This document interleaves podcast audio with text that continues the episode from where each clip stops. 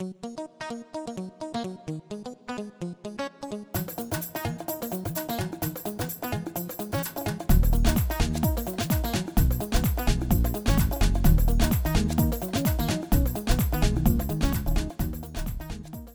everybody. This is David from iFloat. We are here for the iFloat Radio podcast once again. Welcome, everybody. I'm here with Linda Castro, and she is an iFloater. She comes here a lot. Thank you, Linda, for being here today. Oh, thank you for having me. And we're here with Donovan from The Bigger Picture. He is helping us, as usual, do the podcast today. So thanks, Donovan, for being here. so, Linda, how did you first hear about iFloat? A friend of my daughter's um, had told her about it. She had done it with her mother. And um, because of the pain issues I have and, and everything, my daughter thought she would get me a Groupon that you guys had put on on the Groupon site. And I did it twice and loved it. And that's I've been coming ever since. What has it been like for you? Why is it why is it you love iFloat? It helps me with the pain, helps me sleep. Um, it, it helps me work out problems while I'm there. And I, I have a hard time meditating, and this just kind of leads me right into the meditation. You can't help but meditate. With the sensory deprivation, you can't do anything else but think.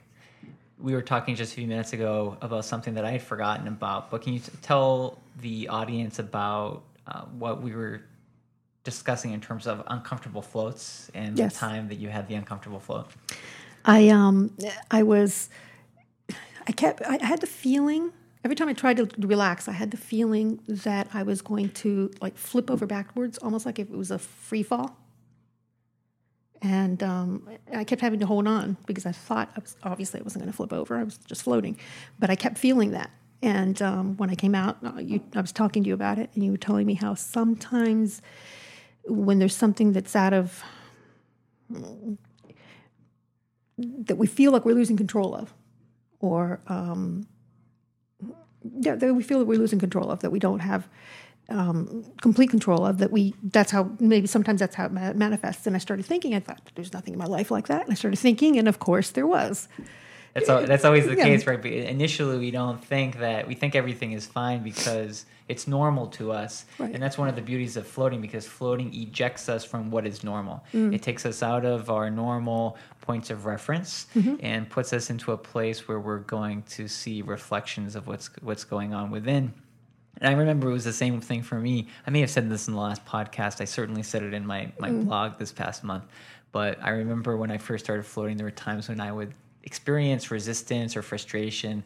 And I thought to myself, well, I'm a pretty calm, calm guy. But then when I would float, sometimes I'd see places where I wasn't as calm. Right, right. and so it would surprise me that that was there. This was sort of like that, except for I mean, it wasn't anything crazy, but it was something that was that I didn't have totally control of in my life. I, I agree. It's not so much a crazy thing, and that's something I often talk to people about. That floating is not really dramatic because people's lives are not really dramatic. Our lives are pretty much day to day, trying to do this and that. But what happens is there are like almost bricks on the road that get a little loose, or sometimes there's a brick missing. So the road overall is is fine, but there are bricks missing or things that are a little bit out of place but that can generate places of sources of frustration and so the floating helps people to kind of see oh okay i could just adjust that brick a little bit and, and continue on the yellow brick road so to speak And that's the thing about floating is that sometimes you don't even know it's there. You don't even know that that brick is missing, so to speak. You know, and um, it, it- when you do when you're thinking in your sensory deprivation that you can't help but think, it, it, it kind of comes out. It all just comes out. talk a little bit more about that you can't help but think can you explain that a little bit because some of the people listening may never have floated before Well, when I first went in there, I'm I'm terribly afraid of the dark. So I thought I wasn't going to be able to do it. But I got in there and I thought, okay, I'm sitting there with the light on and thinking, okay, this is not working. And um, I thought, well, I mean, really, what can happen to me in here? It's just me. There's nobody else around. So I went ahead and turned off the light, just an experiment to see if I could do it. And there was nothing. And it was great. And it, like I said, with the sensory deprivation, you it got to a point where it's almost like you're I don't know how to describe it, almost like you're in the womb. Because all you can hear is whatever rumbling is on inside in your stomach and sometimes even your heartbeat. And when you get to that point, just these thoughts just start coming. It's just rambling thoughts. I don't really th- try to think of anything. It's just thoughts that come into my head. It's almost like this, um, like something. It's just rambling. Yeah. You know, one thought comes and it leaves, and another that comes in. I don't know where they're coming from, but they just do. There was somebody last night who floated for the second time t- two weeks in a row, and she was saying how she kept trying to quiet her mind. She kept trying not to think of anything, and I said, "No, no, no, no! Don't don't try to do that. Try not to force yourself to do anything." I told her that that metaphor that I often use is that floating is could be thought of as like uh, being in a building that's going down underground. You're taking an elevator down, and you, you go to the 10 floors underneath and the door opens and it's it's just looking to see what's going on taking going down two 20 more flights and opening up the door just to see what's going on in my mind. Or mm-hmm. another way of looking at it is just kind of strapping in and going on the ride and allowing the mind to do what it is that it wants mm-hmm. to do. Because the thoughts that are coming forth are coming forth usually for a reason sometimes they're just kind of simple processing of what happened yesterday, but sometimes they're also like deeper things of like, wow, I never thought I could even think of this person in my life in this way Right. that I'm thinking of them. Right. I mean, sometimes I get in there and I'm just, okay, how am I going to decorate this room? And I'm just, just you know, stupid things. Really, you know, how am I? What am I going to put this piece of furniture or whatever? What, how, what color am I going to paint the room? Which are really stupid things. But Although, then, hey, but then all color's of a important. sudden, but then all of a sudden, a thought will come in that's a little bit more, it's a little bit deeper. I don't know where it comes from. It just does. It just kind of slips in there, and that's what I'm saying. It's just kind of rambling. It's like your mind is just kind of going without any it's not like instruction. It's not something that you have to really think about. It's just it just does. If you're just quiet and just think about nothing, just I I found if you if you if you think about your breathing, just kind of concentrate on your breathing. You know, you breathe in, you breathe out, you breathe in, you breathe out. If you just concentrate on that, the thoughts start coming Yeah. instead of trying to think of something.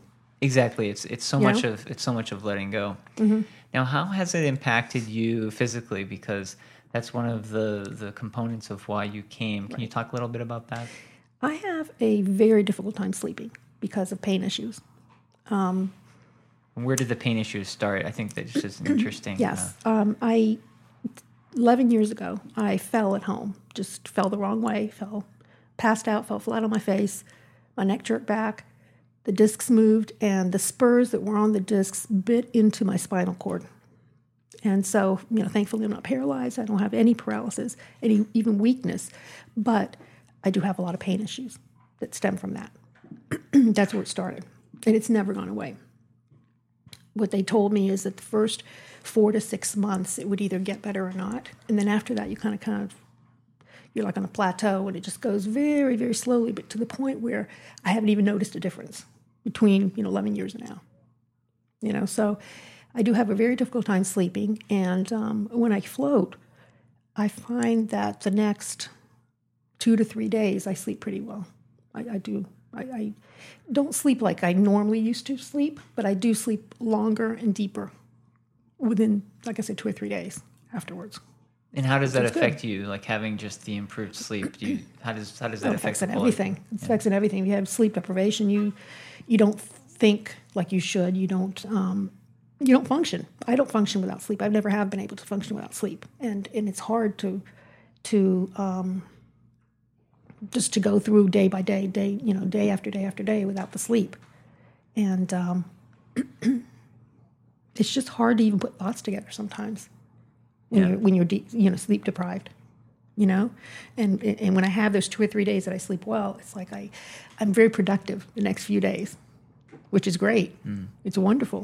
You know i've been i've been for years i've got the story in my head. It's partially i mean it stems from family you know uh, family history. Just kind of loosely based on it. But um, you know my whole family's always been telling me write a novel you know, um, my brother-in-law works for a television company in Mexico that do the telenovelas. You know, he said, "Write it down. You never know. I can." You could you could You know, be the next right. telenovela. Who knows? You know, and I've always kind of put it on the back Linda burner. Linda C, Yeah, you know. exactly. I put it on the back burner, but since I've been coming here, little by little, I've started writing it. it's it's kind of opened my mind to expand on the story. That's You great. know, so it's great. It's great. It's the creativity is coming little by little. So one of the things that we often do, or that I like to do with folks who come here, because we consider iFloat to be a community place, so we often talk about just like Mm-hmm. Right. our lives and stuff. You have a really interesting life. Can you talk about your connection to Mexico a little bit? Um, well, my mother was born there. my father's from New York. Um, my father went to study in Mexico, met my mother, got married. That's how I came to be, obviously. Um, I was born there, moved to Florida when I was two. Then, through a cousin, met my husband.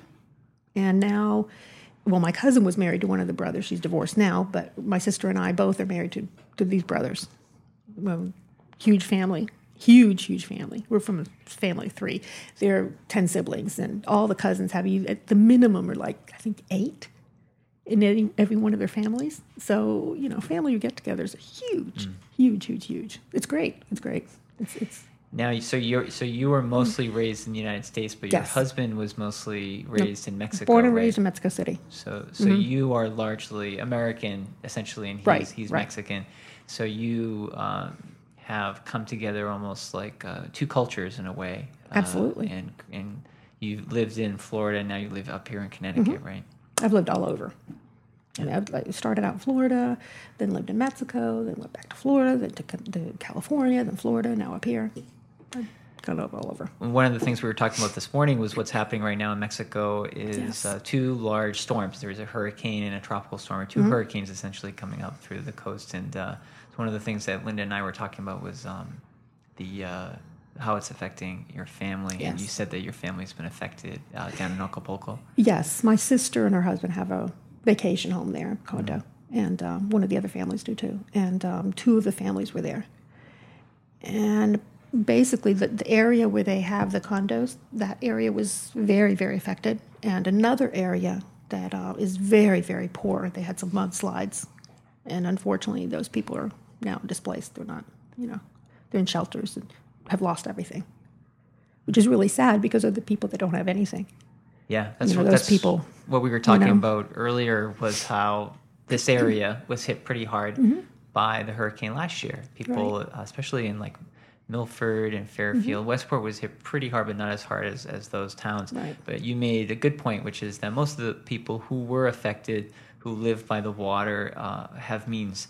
Uh, not all of To a certain extent. To a certain extent, compared to people maybe living in the um, the hills of parts of Mexico that Right. may have um, very the almost small almost villages. They, Yeah. They're almost, um, almost. I mean, not quite, but almost dirt floors and you know, very very poor neighborhoods. Yeah. You know, tin roofs. It's really sad. It it's is really sad. really sad. Yeah. Well, our thoughts are, are with them and, and with your family. Thank you. One of the things that I think is really interesting to talk to you about is is this whole idea of like culture and race. And we've had a lot of discussions about that. Can you Mm-hmm. Oh, talk a little bit about like you grew up down south Yes. and we've spoken a little bit about your perceptions of race and change the change of those perceptions over time. Can you Mm-hmm. talk a little bit about like how you've seen that when you were young compared to today? When I was very very young, I really didn't see anything because I didn't know the difference between black and white, you know, between races, between religions. You really don't have that. You're very young and innocent. But as I started to grow older, um, I started realizing that there were still places unbelievable that would be in this day. You know, anybody would actually that's living have gone through this, but um, there were still a lot of places where you had um, the, the the clearly marked the the colored. So they didn't say black. It was the colored um, bathrooms in the white, or the colored drinking fountains in the, in the white, or the colored entrances to certain restaurants that have to go through the back. You know, and sit in certain areas. And um, just recently, there was the movie The Butler. I went to see it. It was very, to me, it really hit me because um, I lived through all of those things. You know, the sit-in at Woolworth, where the kids were just sitting there doing nothing, and you know, the white people were beating up on them. Um, when I was in junior high school, was when they decided to integrate the South. So they took part of the white school and part of the black school, put them in buses, and changed the schools. I went through all the rioting. Um, What was that what was that like for you? for me, I really didn't care because I'm I have never had a prejudice bone in my body, you know. But I actually had a very good friend that was black, and you know, kids. I mean, we were kids, and um, whenever we really wanted to get out of school, we would kind of start arguing, and next thing you know, there's a huge riot. oh my gosh! And we're like, oh, good, we're out. School's letting out. Yay! There you go. you that's know? like that's like I was uh, at a restaurant I go to a lot uh, last night in between uh, on a break here, and and it was a beautiful day. So I said, "Oh, it's a beautiful day." He's like, "Yeah, it's a really beautiful day. I wouldn't mind if you called in like a, a bomb scare, you know, so we could go home early." Kind of right, that's kind of like it's kind of like that, yeah. Mm-hmm. but it was bad. I mean, it was it was it was not it wasn't fun to live through that, you know. Um, it, it's just it, it's it's hard. It's hard to see that. It's hard to see all of the um the people fighting. It's hard to see the the anger, the anger on both sides, you know. Um, I see a lot of people in the South, even today, um, say things like, oh, come on, get over it. I mean, we were not slaves, we weren't the slave owners, you know. And yeah, that was quite a while ago, and maybe most of the people today have not lived through that. Um, maybe some of the grandparents that are quite a bit older have, but most, on the whole, most of the people on earth have not lived through that. But you know, people, especially up here in the north, that you don't have as the as much of the prejudice. I'm talking about the black and white, because you do have in other areas. But um, um, if you lived in the South, you can clearly see that, and you can see it now. What are some of the other areas that you notice the prejudice in this area or in the Northeast? Um, there's, um, you know, there's not a lot, but there's still there's still some um, religious. You know, there's still some bumping heads with religions. There's still um, the whole issue with um, with well, there's not so much here in Connecticut because the issue with the gay marriage and all that is not it. We're really advanced up here, but there's still some areas that still have a hard time with that. Mm-hmm. Um, there's some people that have. I, I, think more my generation. I'm in my 50s, so you know, mo- mostly my generation is still hard to accept things like that. You know, what, and so, what was it like? What have you done as a parent? So, you have two children, right? Yes. You have a, a, a boy and a girl. boy and a girl. And um, what was it like in terms of raising them mm-hmm. with those kinds of the values that you you wanted to raise them in. Can you talk a little bit about that? Because we've spoken um, about that a bit in terms of just like, like how you see in terms of them choosing because they're getting of age now where they're right. seeking potential partners, right. like life partners, mm-hmm. husbands, mm-hmm. wives, and uh, how does this whole experience that you've had with seeing the prejudice and what it can do, how does that influence just in terms of like you raising them and who they choose to be in their life and so forth? Well, I've always tried to tell them that it doesn't matter what religion, what color, what um, where they're from. Um, you know what nationality? I mean, what nationality? Because a lot of people get that confused, the race and the nationality, which is really a pet peeve of mine because you know there's not very there's just only a few races. There's only four races. Yeah. You know, a lot of people add other things in there, like the Hispanic thing if you're Hispanic, you're, uh, there's a race there. It, it's not a race. Hispanic is, you know, where you're from, uh, whether you're from any one of the Hispanic countries, you know, but it's not your race. You can be black or Indian or white and still be Hispanic, you know. But anyway, that's yeah, know, that's, like that's an ethnicity or right. yeah, cultural, right? Yeah. That's a whole other thing. Um, but with uh, talking about my kids, um, I, I've always told them it doesn't matter who they are; it matters more what they represent who they are in the inside. You know, um, are they hardworking? Um, do they have the same um, basic morals that you do? Um, that's what's important. More than anything else, that's what's important. Mm. I think the two things that are the most difficult to, to, to mix are religions. Only because, not because I'm against it. As a matter of fact, my daughters, we're Catholic. My daughter's dating a Jewish boy, you know, but um, and that's fine with me. Um, I just think that once they, if they ever get to the point of having kids, that's where it becomes difficult.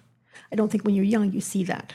Can you talk a little bit about that in terms of like what would be some of the difficulties of having raising a ch- children of different religions? I would think that it becomes difficult if both of them are really passionate about their right, religion. Right. Otherwise, it might not be as difficult. No, because then you just choose one or the other. But I still think that even if you're both passionate, you you have to sit down and talk, and you have to decide how you're going to raise them before you have the kids. Because once you have the kids, that's too late to have the fight, you know, or the discussion.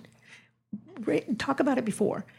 Um, you, I feel that you need to choose whether it be in my daughter's case whether it be the catholic or the jewish you have to choose one or the other because i have seen a not a lot but i've seen a few families where they were raised well let's do it all. Let's teach them everything. And yes all religions are basically the same. We all believe in basically the same things but there are some differences and it can confuse children when they're young. When they're older they can choose you know but when they're young it can be confusing. Yeah, and I think I could see the point of that because I was raised Catholic. We recently joined a congregational church after moving to Connecticut. And one of the reasons we didn't join a Catholic church was because uh, we're a gay couple and they don't particularly accept. The No. church doesn't, the people Right, do. But right. The church so, doesn't. But I was raised in a Catholic church and, and now we're in a congregational church. And I think to me, one of the big benefits of a religious practice is community. Mm-hmm. And so if people are have multiple interests, it can be difficult for the kids to have a sense of belonging. Right. It, if they're not quite, the family isn't quite committed to a particular uh, place that they visit Right. and so forth. So obviously, to me, it doesn't matter what people do. Uh, and I have friends who are raised in multiple things, but I, I can see I can see your point in, in Mm-hmm. Well, that it's, regard. it's like my daughter. Actually, my daughter is the one that, that put this clearly. I mean, when, when she and her boy when she and her boyfriend were talking, um, the, the the thing is that there's an age that's so conflicting anyway when you're a young teen. That I mean, as it is, everything is huge. Everything's a big problem. Everything is dramatic. If you don't have something to hold on to, because your parents are your enemies, then you know at, at that age There's- your there's parents are there. yeah. Well, your parents are there to make your life miserable at that age. You know, I mean, at least that's what they think, right? So, at that age, if you don't have something to really hold on to to ground you, and not that she was particularly rig- religious at that age, but there's still that thing in the back of your mind.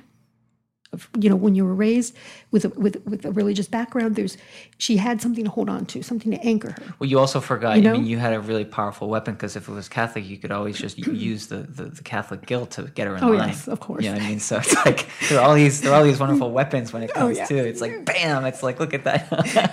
Uh, you're right. No, no, no, but I've never really been that. Not that you would ever tight. do that. You would never do that. But you know, just as as a as a person raised in mm-hmm. that way, we, we always have to you know look at the full spectrum of these things.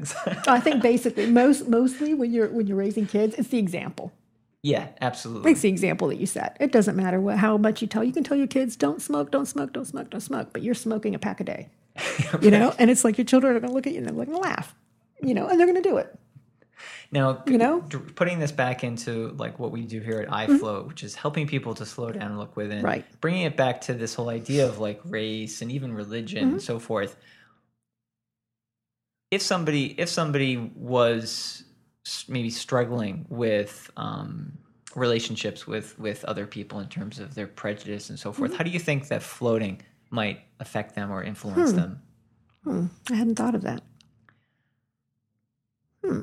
Has floating, in your experience, I know we talked a little bit about this at the beginning, but has it influenced you in any way of taking on different ideas about things or considering different points of view?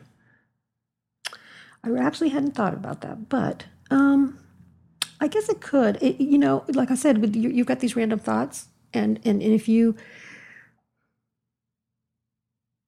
if you let your mind wander, and you've got these problems in your life, I don't know how to explain it. Um, it does help you resolve them. I, I I don't know how to explain that though. Well, Um, one of the things that I noticed, and I wrote this in my blog a few weeks ago, it was in my reflections on the Flo- Float conference. And what I mm-hmm. was thinking was that what if more politicians floated? Mm. What if there was a float center on Capitol Hill and people actually went into float tanks and spent an hour floating before they went into these meetings? Because what I see in terms of watching politicians discuss, much of what they're arguing about is not the actual issue at hand. No. And generally, a lot of what people are arguing about has nothing to do with the people outside of their own mind.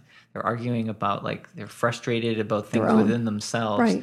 and that really gets in the way of progress. And so when it when it comes to people saying, "Well, I don't, you know, like you because you're a Democrat or Mm-hmm. you're a Republican or this and that," does it really have anything to do with it? When when people slow down, they get to this place where they stop looking at dichotomies. They stop looking at like I'm you and and and uh, sorry, I'm me and you're you and and I'm Catholic and you're Jewish or whatever. Right. They start to get to this place of understanding that there's a connection uh, between them and other people because they're right. not so emotional about it. And well, if so, you take everything away, if you take all of everything, you take your color, your race, your I mean, your you take your religion, you take your everything away. We're all just the same. I mean, really, we're just basically the same. And if you start thinking about it, if politicians could think that way, um, I don't know, there'd just be a lot more peace in the world because they'd be able to put, walk in somebody's shoes. You yeah. know what I'm saying? Right. Uh, you, you you leave all that behind, and you, you're able to open your mind and walk in that other person's shoes. Exactly. Or you even know? even bringing it back to what's happening in Mexico in terms mm-hmm. of the the devastation, to be able to slow down enough to consider what's happening to other people, mm-hmm. to be able to slow down enough because what happens in a lot of our lives is we get caught up caught up in the day to day. We get caught up in the getting to work, the traffic, the grocery store, the, the to do lists. And all of that is really important for us to have our us. life. Mm-hmm. But to be able to spend some time in the darkness, just quiet with oneself, allows people to really expand their understanding to something that's maybe bigger than them. Mm-hmm. And sometimes it's not necessarily doing something, particularly for what's happening in, in Mexico, mm-hmm. but maybe it's just being able to consider that the way things, the way they see things may not be the way things have to be. So if, for example, someone's son or daughter comes home and says, I'm going to get married to somebody who's maybe really different, mm-hmm. then that person in that moment might be able to at least consider that possibility. Right.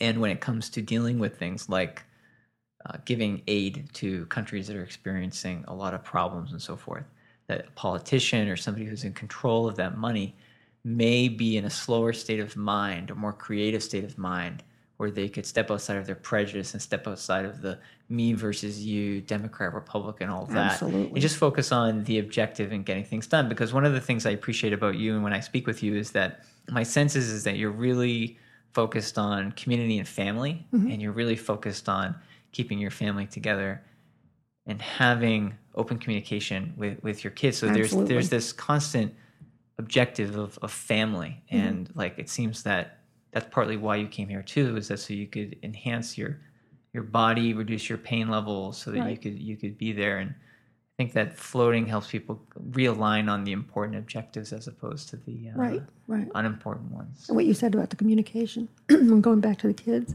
that's the what's the, really so important for parents and if there's a fine line between the discipline and the communication i mean just, just going back to what the kid just you reminded me right now of that um, there is a fine line because there's a lot of parents that want to be their kids' friends.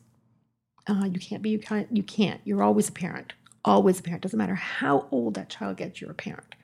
You can be their friend when they get older, and um, but there's still you're still will always be their parent. There is a fine line though because there's a, there's you there, there's a certain amount of information that you can give your kids when they're young, without. I'm talking about your own life without sounding like it's okay that you did these things. An example someone took drugs when they're young. When a child is 15, 16 years old, you don't want to tell your child you did that because it's almost saying, you know, it's okay to experiment. I turned out okay.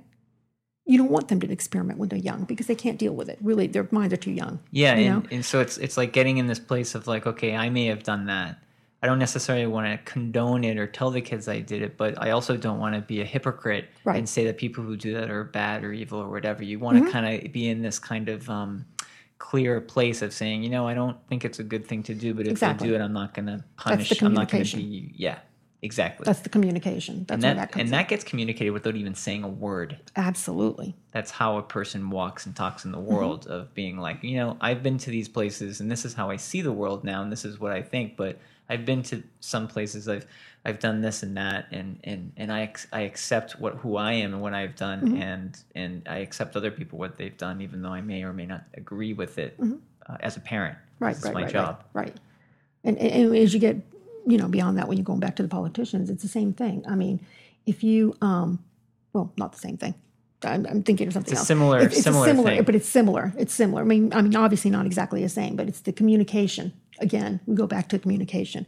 If politicians communicated better, they'd be able to walk in the, the person's shoes be, uh, easier and forgot all if they forgot all of their prejudice they forget all their prejudice they forget all everything they went through when they were growing up because that all sticks with us through our whole lives but if they forget all of that and they can be able to walk in that other person's shoes and that comes down to communication with the other person Yeah. with the other side you know president obama with syria i mean they have to have communication in order to save all these people Yeah, and, you and know? in order for Obama to communicate with people in Syria, he really has to resolve any prejudice he would have within himself towards, for example, uh, Muslims. Uh, just just as Mm-hmm. If- an example, if there's anything there, if yeah. Mm-hmm. there is anything there.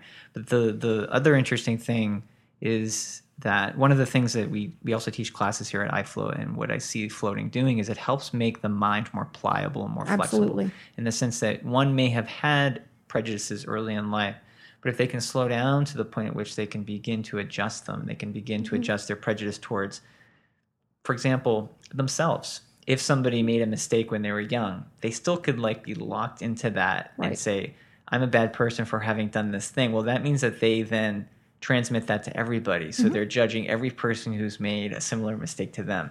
So whether that- they try to or not they are doing it yeah, it's Mm-hmm. unconscious.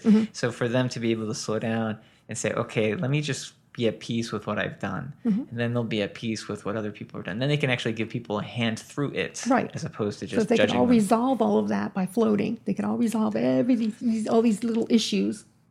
eh, They would be better politicians. and, and we get people who come here who are new parents, some of whom start floating or even taking our classes. There's a guy recently who told me that he said, "I'm here. I want to really look at myself because I have a newborn, Hmm. and I don't really want to be unknowingly transmitting things that are uh, disadvantageous to my child. Right. So I want to really begin to like crack into what's going on for me, so I can just be slowing down and adjusting it so that I'm I'm more uh, available to to my new daughter, Mhm. and um, I think that that's that's really important, and that's one of the things that we often talk about when Linda comes is is is uh, how she raises her kids and communication and so forth because it's like so essential. Oh, absolutely. I mean, right now my kids are 24 and 27, so the line of communication is very open between us now. I mean, my kids pretty much know everything that's gone on in my life. You know, even the small things. I mean, I wasn't this great rebellious kid or anything, you know, but we all have things that we we've done that's part of that we're not human. proud of, you know. Um, but they know all of that, and and and now you can so show them the human side of you, you know, as opposed to the super mother, you know, side. You know, you don't you're not all of a sudden this this um this thing that they have up on a pedestal, you know, that that's just this pure, untouchable, um, perfect thing. Yeah, you know? which is very dehumanizing. Right, absolutely. I mean, it's just not there. It's not true. You one, know, one of my friends today emailed me about how he said honesty strips away rules Mm-hmm. in the sense that there really there are certain ways of being with other people such as respect and so forth. But when we're really honest with ourselves rules really kind of they, they, they disintegrate because when we're really honest what was appropriate the day before may not be appropriate today because of the situation and the factors and so forth. So it always requires this level of honesty. And that's one of the things that um that slowing down helps people to do because they have no choice as you talked about early on is that we're gonna one is just with themselves and in the flow tank and there's not it's not easy to push away the things that are bothering us No. we can just kind of be like oh you can't push away the things that are bothering you. You not can't. in there Not, in there, you can't.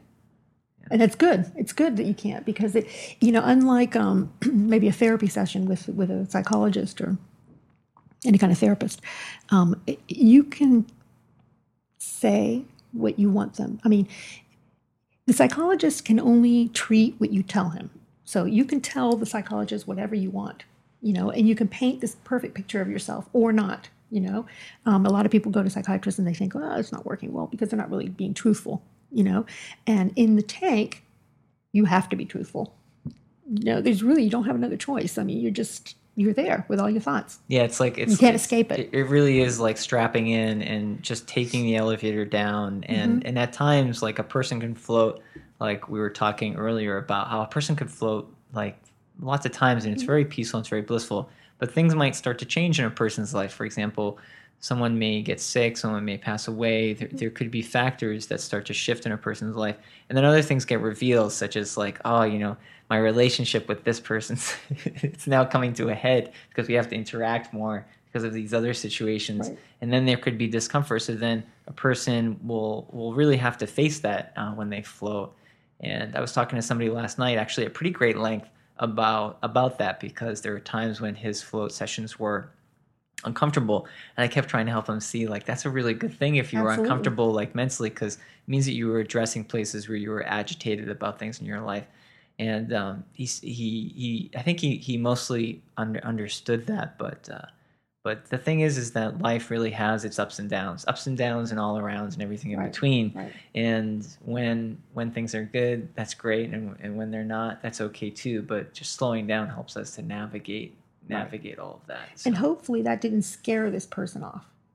The person Yeah. you were talking about, because a lot of times people are afraid of that. You know, hopefully he will come back because the more he comes back, the more he can resolve whatever issue it is that he has. the easier it gets. It, it gets easier. It does get easier. I joke with people that floating is like CrossFit for the mind. So we, there, may, there may be people who, who are listening to this that do CrossFit. That's like the new thing. It's like mm-hmm. really it's really intense physical workout, and and floating isn't isn't intense in the sense that it's exhausting like that. Mm-hmm. But it can at times surprise a person in terms of like, oh, I didn't realize. And even the act of letting go to relax is a huge journey for people to actually allow themselves to slow down requires a lot of effort to, to, to adjust their mind It and does. actually stop clenching their their hands and their necks and so forth. So it's uh, so that's the new thing. But Floating is CrossFit for the mind. but that's the good thing about the floating is that you you you um you have to eventually let go. You have to eventually relax because of the sensory deprivation. That's the good yeah, you thing have about no it. choice. You The- don't the- have a choice. The float chamber always wins. exactly, exactly, and that's a good thing. You will lose if you float. You will That's, lose. that's a great thing. But That's then you win. Yeah. Yes, absolutely. It's a lose-win situation. Absolutely. I wish more people did it. I really do. I really do more. I wish more people did it. I wish it, it was. I mean, I know there's a lot of float centers all over the United States, but I wish there were more. Hmm. You know, I know there's so many people that could benefit from this. Absolutely, there You know? there could be. It's it's one of those things. I'm working on a book about slowing down, the power of slowing down, because it's there's such a such a, a great um, power to to beginning to slow down. It's mm-hmm. just the the insights that come forward, the the ability to enhance one's life and relationships are, are pretty big. So as you as you've been seeing, mm-hmm. Linda, come you pretty much come here about twice a month, I think, mm-hmm. at this point. Right now, I'm going to be coming twice a month. Yes. Yeah. You know, but it's it's nice. It's it's good. Like I said, I wish more people did it. Uh, life is so fast paced everywhere. You know, everything's, you know, you move from one thing to the next. It's just uh, it's nonstop, nonstop. It doesn't matter what you do in your life. Everything is nonstop. You know, and this does help you to stop we, we and think.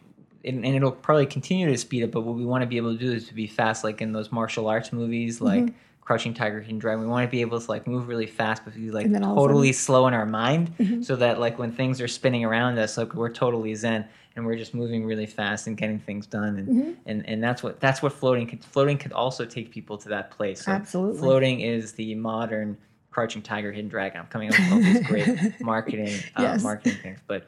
Uh, but yeah, no, for, for sure, that's that's definitely the case, and we'll we'll hold that vision of, of eventually getting a float tank in, in the White House, perhaps someday. That would be Mm, wouldn't that be that would wonderful? cool. Having having the president uh, Before float. they go into Congress and before they do any of their decision making, they go, they all float, and then they're all like all mellow and and they'll be able Oh, to, they'll be able to We call people on, on, their BS when, Right, when right, somebody's like sending off this this goofy communication that other people are are not paying attention to. The president could say, you know, why are you why are you doing that? And they can Mm-hmm. be like, what do you mean? And start to actually focus people on uh, what's important as opposed It's to very the, important things. There's so many important things out there, and they, people are just focused on stupid things. yeah, You know, on, like on- Miley on- Cyrus or something. God. don't even get me started with that.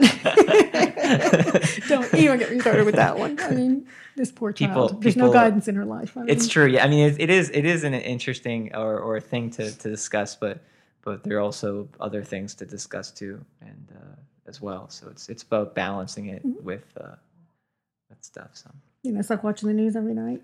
I cry almost every night with the world news. Hmm. But like my husband said, we have to watch it. We have to be aware of what's going on.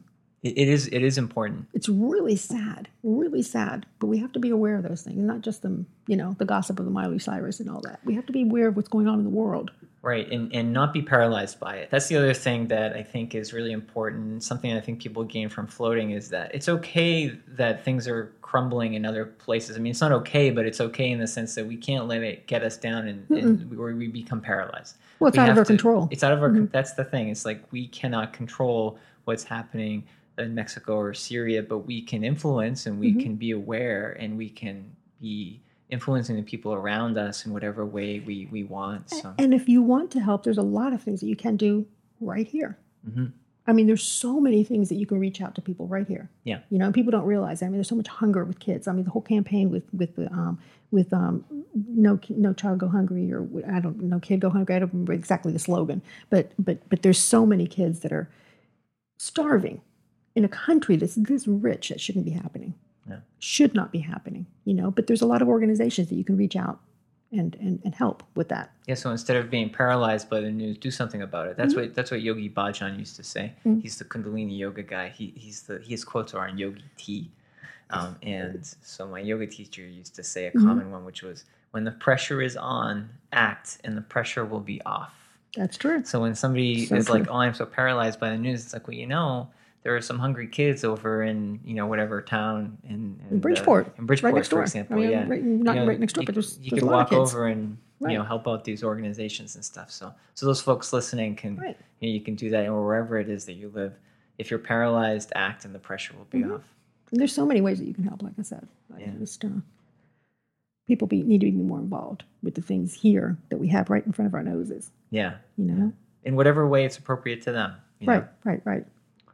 Well, cool. Well, thank you, Linda, for for being on the, on the podcast and helping to You're spread the word. The purpose for those folks listening, the purpose of the podcast is really to to help people understand who's floating and, and what floating does for different people. And for my own personal interest, uh, there are so many fascinating people like Linda who come through iFloat, and I want other people to have the pleasure of your company uh, Oh, through thank you. through the through this podcast. So thanks a lot. Oh, for thank you being for having here. me. This is fun.